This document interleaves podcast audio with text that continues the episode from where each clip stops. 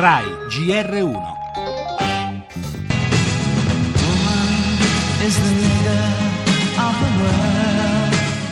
Oggi la sentenza della Cassazione sul caso di Lucia Annibali, l'avvocatessa che tre anni fa a Pesaro venne sfregiata con l'acido da due albanesi su mandato del suo ex fidanzato Luca Varani. Quello che è successo quella sera ha completamente stravolto la mia vita, più che altro l'ha interrotta proprio rispetto a quello che vivevo un minuto prima. Era una donna importante per me, che però è trasbordata in un, in un amore malato. L'ho ferita nei sentimenti e poi l'ho ferita anche fisicamente.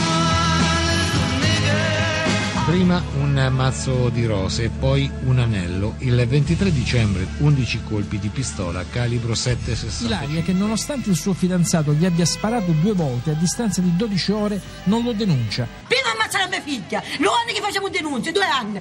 Marta che invece ha fatto di tutto per chiedere protezione, aiuto e che si è trovata sola davanti al suo assassino risarcimento in questi casi è, è, quasi impossibile, però le sentenze contano moltissimo e sicuramente aiutano una vittima a fare un po' pace con quello che le è successo. Nessuno potrà mai restituire a Lucia Annibali il viso che aveva prima dell'aggressione, anche se nel suo caso l'abbiamo sentita, la sentenza è considerata un parziale viatico. Ma ci sono donne che nessuno potrà restituire alla vita che hanno perso, per mano di un marito, di un compagno, di un ex fidanzato.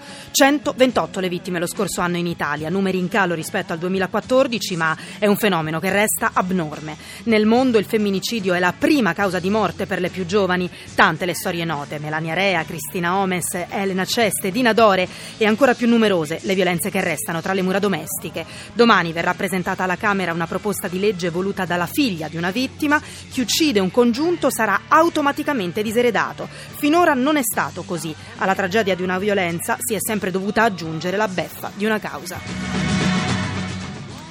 Nel nostro giornale la situazione del PD in direzione alla proposta di tregua di Renzi alla minoranza con l'anticipazione del congresso, ma è scontro Boschi-Cooper. Lo parleremo poi anche del referendum in Gran Bretagna per l'uscita dall'Unione e sempre in primo piano le indagini su Banca Etruria con le accuse della Procura di Arezzo. Una cupola di manager ha orchestrato la truffa ai risparmiatori.